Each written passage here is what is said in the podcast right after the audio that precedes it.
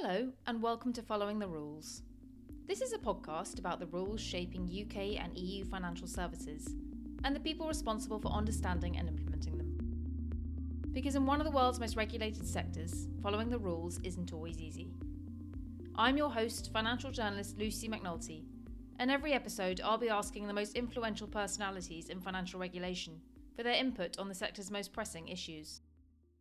Today, we're more distributed and more digitally connected than ever before. Digital communications are now the lifeblood of the enterprise. With Smarsh, you can leverage all of your communications as a strategic asset. Smarsh enables companies to transform oversight into foresight by surfacing business critical signals in more than 80 digital communications channels, from email to WhatsApp to Zoom, and many more. Regulated organizations of all sizes rely upon the Smarsh portfolio of cloud native, AI enabled digital communications capture, retention, and oversight solutions to help them identify regulatory and reputational risk within their communications data before those risks become fines or headlines. Smarsh serves a global client base spanning the top banks in North America, Europe, and Asia, along with other leading financial firms and various government agencies. To discover more about the future of communications capture, archiving, and oversight, visit www.smarsh.com.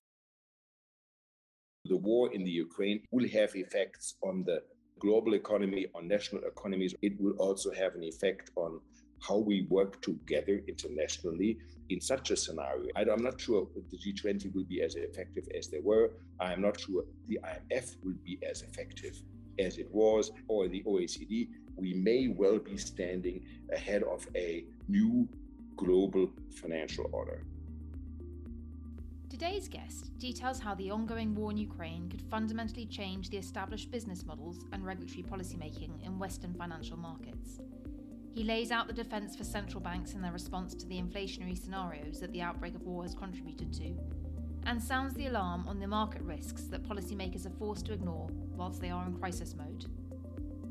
Dr. Andreas Dombret is the former vice chairman of Bank of America's Global Investment Banking Unit in Europe, the Middle East, and Africa more recently, he has been a member of the executive board of the Deutsche Bundesbank, with banking supervision and risk control among his responsibilities. He has also been a member of the Basel Committee on Banking Supervision, the supervisory board of the Single Supervisory Mechanism of the European Central Bank, and spent eight years on the board of Basel based Bank for International Settlements. Hi, Andreas. Welcome to Following the Rules. Thank you very much for having me. So, your career has spanned three decades, you've spent several years helping to shape global thinking on monetary policy. I wonder, as the war in Ukraine drags on, what your thoughts on central banks' responses to the crisis have been so far. And crucially, is there anything they're missing in your view? There is an economic implication of this dreadful war.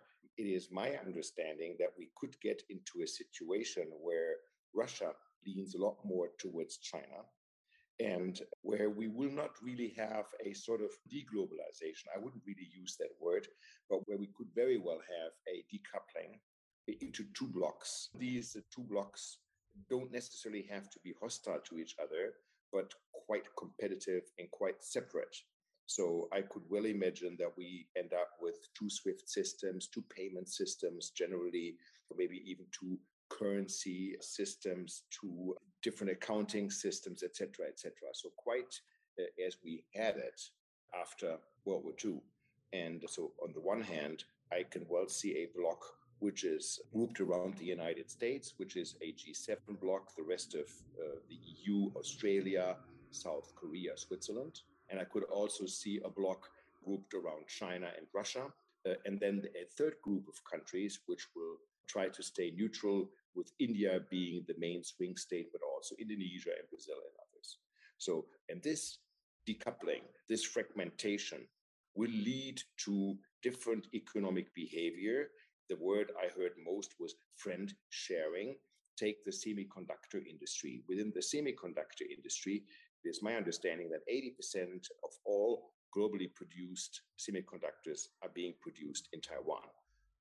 Leaders will think about whether this is the right distribution or whether this is not too much of a concentration for a strategically important uh, product. So, and then the United States, and I've heard this over there, uh, may well think we need to incentivize building plants in the United States or in befriended countries. Now, this, of course, if this all happens like I'm uh, pointing out, then we would end up in a situation which could well be inflationary on top of the inflation we're already having, and I'm sure you want to talk to me about. And as the West, if we lose China, partially at least as the uh, uh, workbench for then we're having all sorts of uh, issues with inflation on top of, of the issues we're having already.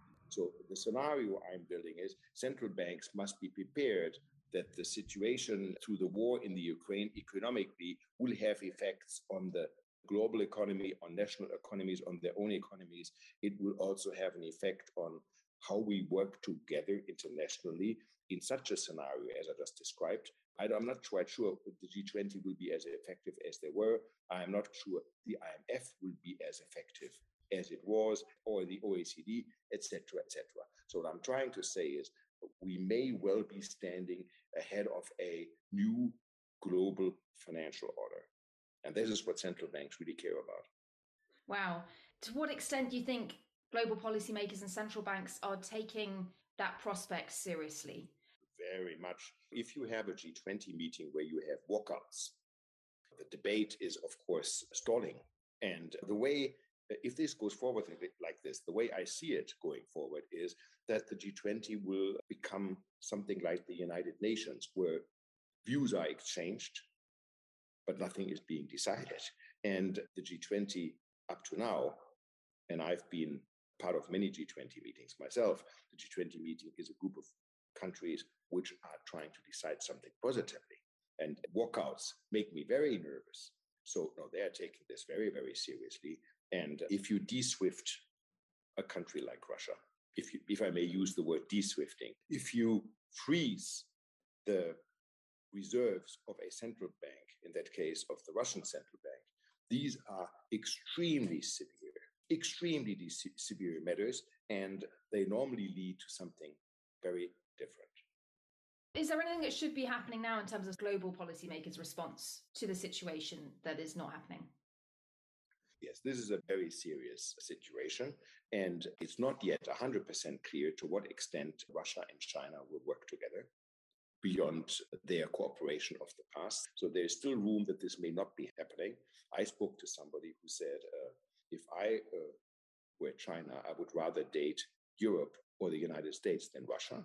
So that is probably true, but uh, the energies of China are immense the political situation of, situation of China is also somewhat more fragile than it was before, given the, the COVID situation there and their economic softening. There may be a, a soft landing, but we're going to see much lower growth this year, of course, uh, than we ever saw before for since a long time in China. So it really depends on how China reacts to all of this.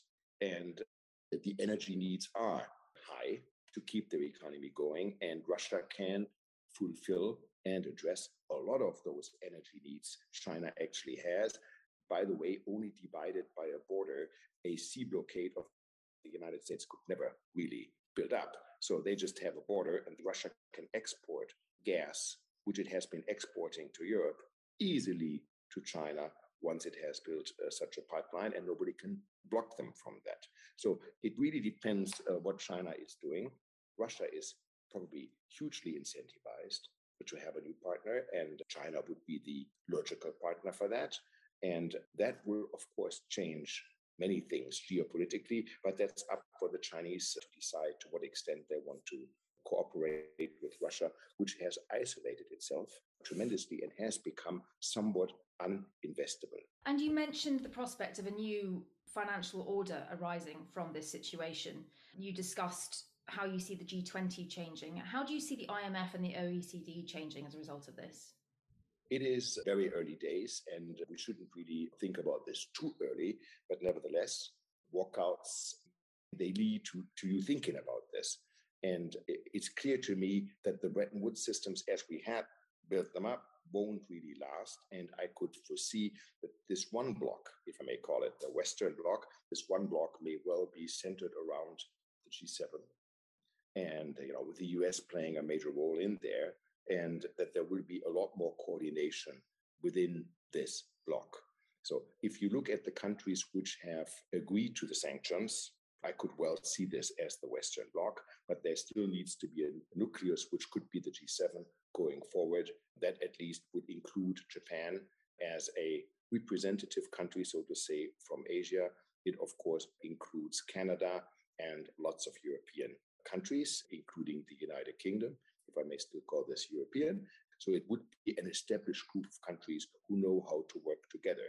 And uh, that would then give the G7 a much bigger say over the G20 than it ever had.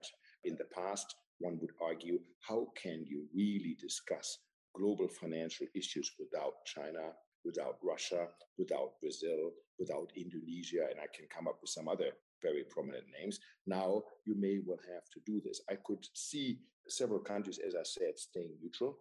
India, again, is the country of most interest. My understanding is that India's army and military system is almost exclusively Russian.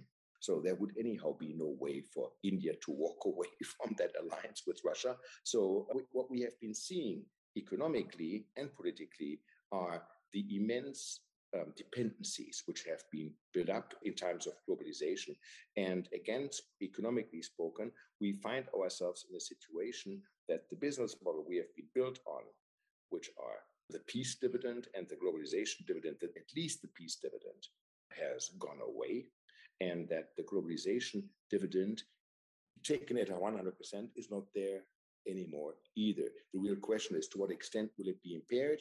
So, in any case, what I'm trying to say is our business model has to change. And this again has huge influence on inflation. And inflation is obviously already high. There's already concern that, speaking from the UK context, inflation hit 9% in April, its highest level in more than 40 years. And that's coupled with soaring gas and electricity bills, which has intensified a cost of living crisis here in the UK. What should central banks be doing to tackle high inflation? The risk of re- recession that comes with that, the spillover effects from the war of Ukraine and the aftermath of the pandemic. It's a bit of a perfect storm for central banks at the moment. That's, that's exactly right. Now, it's not for me to give any uh, hints to for central banks and central bankers uh, what they should be doing. Nevertheless, this situation where we are is pretty advanced. And a lot of this high inflation is coming from supply side shocks, where, let's say, from the war in the Ukraine partially, where you cannot really do much with the normal means of central bankers. Inflation was already high before the outbreak of the war, end of uh, February of this year, but nevertheless, it now increased even further. And so what I'm trying to say is there is a limited amount of things you can actually do if the inflation is on the run, being spurred by supply side shocks of this magnitude. Nevertheless, you need to try to do this and you need to do it gradually. That doesn't mean that a 50 uh, basis point increase or hike is impossible. No, but you can't really be going with that sort of speed the markets may even be expecting. You have to do it gradually. So there is a situation that there will well be a soft landing. There may be a situation there will not be a soft landing. It still depends on the outcome of the war. If, uh, let's say, um, the EU decides to have a ban on Russian gas, the German economy will go immediately into recession. And I think that there is quite a high likelihood of having a recession also in the United States over time, despite the fact that they have lots of oil and lots of grain and lots of fracking and lots of other very good resources. I'm not expecting this to be a very long recession, but I fail to see how we can prevent a recession from coming somewhere in 2023, 2024. But again, there are many, many, many imponderabilities out there which we can't really see now. It's and, and it's never good to give up. So I wouldn't really give up on a soft landing, but there is a danger of a recession in major economies going forward. And there's not that much central banks can do at this point in time. My expectation would have been that central banks would have acted earlier. And it's my clear understanding that central banks acted too late.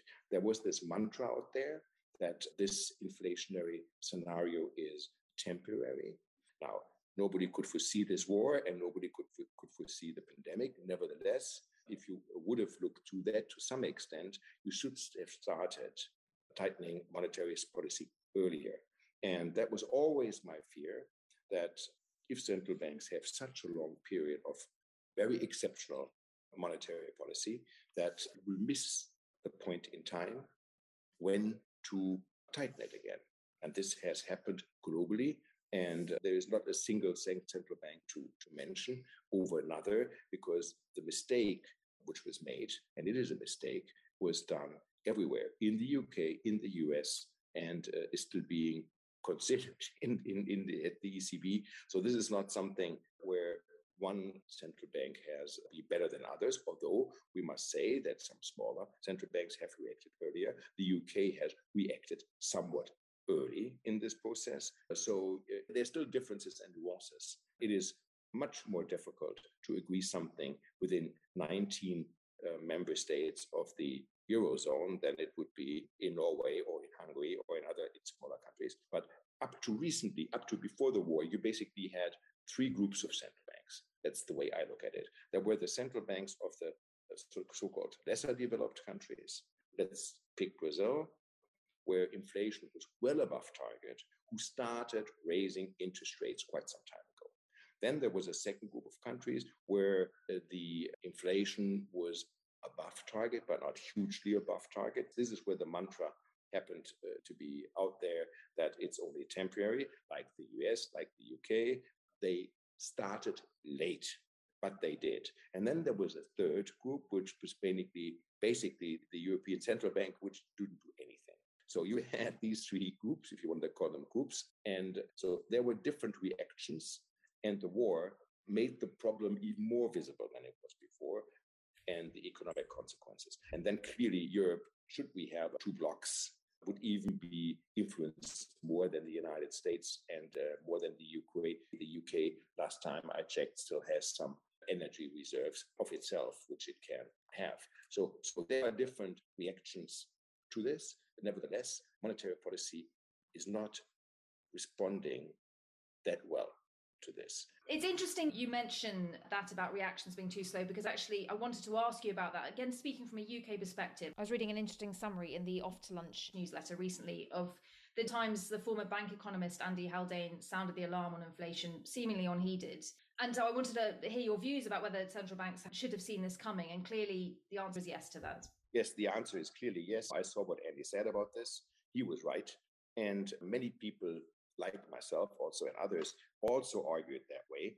Nobody wanted to kill the economy. Nobody saw the war coming, but there was anyhow a case for changing gear in monetary policy earlier on. And this is a missed opportunity, no doubt. And in terms of the missed opportunity, what lessons would you like to see central banks learn from this? Let's get out of this um, situation first. Would be my my suggestion. This is more than difficult uh, this really can go very wrong and can have severe economic consequences. So there is always the same lesson to be learned. If you make yourself as a central bank dependent for a long period of time on extraordinary loose monetary policy, the difficulty is to find the right time to exit this loose monetary policy. Now, I'm not disagreeing that loose monetary policy in a situation as we had it is the right thing to do. It is uh, clearly the fact that extraordinary times ask for extraordinary measures. But then you have to have the courage and you have to have the strength to also reverse it. Because these uh, economic situations, which are caused by extraordinary and loose monetary policy, they cannot stay on forever. I got into office in 2010, and uh, on the first weekend while I was in office, we had the first Greek program. So we have seen, seen this going on for a long time. We have negative interest rates in the Eurozone since a long time. So you can't do this for such a long time without becoming addicted to it. We all know it, but how difficult it is to walk away from addiction. And this is the lesson which doesn't have to be learned from this crisis, which we know anyhow, and which is difficult to do, but it, it was not done. In, in hindsight, everybody is smarter, but in retrospect, it was not done very, Okay, and in terms of what's to come, it sounds like you might be broadly in agreement with the Bank of England Governor Andrew Bailey, who recently said he was unable to stop UK inflation hitting 10% this year, despite the bank having a 2% target. And he's warned of apocalyptic food price rises as well. So are you expecting things to get much worse? They could. Depends on how this all works out with Ukraine, which is such a saddening story. But Andrew is right. Uh, I, he is, and I think it's very good to be transparent about this and to be open about this rather than leaving people in some sort of fantasies that this could work out. This is a very difficult time. And I must say, the Bank of England has reacted to this. It did react to this quite forcefully. It was one of the first to react to it. And so I fail to see that Andrew made that much of a mistake because what can he do about food price rises? That's not something the Bank of England can actually control through higher interest rates. Now, there is there is supply side shocks of this magnitude, and with this origin is something where which brings the central banks to the limit of what they can do. Could the Bank of England have reacted earlier, like other central banks? Absolutely. Nevertheless, it did react quite early, given their peers and and there's not much you can do right now you cannot uh, if there is if we're in the scenario of finger pointing you can surely point the finger of central banks of having stick too long to this mantra of this situation of this inflation being being only being temporary but nevertheless there is a limit to what they can do now so it is uh, clear that the Bank of England knows what they're doing. They're a very, very, very good institution. I have the highest regards for the Bank of England. Okay, and just stepping back to the new financial order that you have referenced a few times, does Brexit complicate the UK's position within that in any way? Probably. I'm I'm not watching it that much anymore, but Brexit doesn't make things easier at all. But I don't think it's going to be the main driver. It is the new financial order I've been talking about is something where the UK is 100% aligned with all the other G7 countries. So there is no difficulty for the UK integrating themselves into that. And uh, switching to a different but equally much discussed topic climate change and ESG, environmental, social, and governance concerns. You've previously mentioned that the Basel Committee should come up with some form of global guidance with regards to climate change. To what extent have they taken action on that since you mentioned the need for it? They're working on it and they're doing it and, and they're, they're, they're very well aware of it. Now, this war really leads to a fact that nobody is really watching these topics that much anymore, for good or for bad. And uh, there's a lot of firefighting involved. My feeling is that the entire climate change issue range has taken somewhat of more of a backseat right now, but it will become very important three to four years from now. And we even have to do more in three or four years if we have dropped the ball until then to some extent. And this may then also well be deflationary to some extent. So this is coming. So my own expectation is that this entire climate change boom is delayed, but it's coming with twice the force a little later, and it will come. We will have a sideward development for some time, but then it will boom um, even more than we ever think. So this is something for you to prepare, and this is something regulators have to prepare for because this is not going away. It's just taking somewhat of a backseat for the moment. Does that concern you? That's taken a backseat for the moment? Nothing you can do about it, I think. I'm concerned about the war, but my concerns are that we have to think through what this all means economically. But of course, the big pressing problems of our time are not going away. By the way, the pandemic is still there either. I was in a Zoom call with Larry Summers two days ago, and he said, at the moment, two former secretaries of the Treasury have COVID, and it's not me, so it's not over yet. so what, I, what I'm trying to say is we are losing sight of other issues right now because we have this dominant issue, but these issues have not gone away. They'll stay for some time, and they need some proper treatment. But it's now, there's this overwhelming problem coming from the Ukraine war, which makes other things look less pressing and it's all relative. Issues are relative, and a very, very, very relevant uh, issue has overtaken the others. This will come back onto the radar screen, and it's unfortunate the entire war is unfortunate. So, uh, but it will come back and it will need proper treatment because the risk for this planet hasn't gone away. And we're right now misusing the climate, uh, you know, by shooting and bombing, etc., worse than we have done for since a long time. And should there be, let's say, a gas embargo, a lot of gas will have to be burned, and that is also not very good for the climate at all. So the prospects are not very good.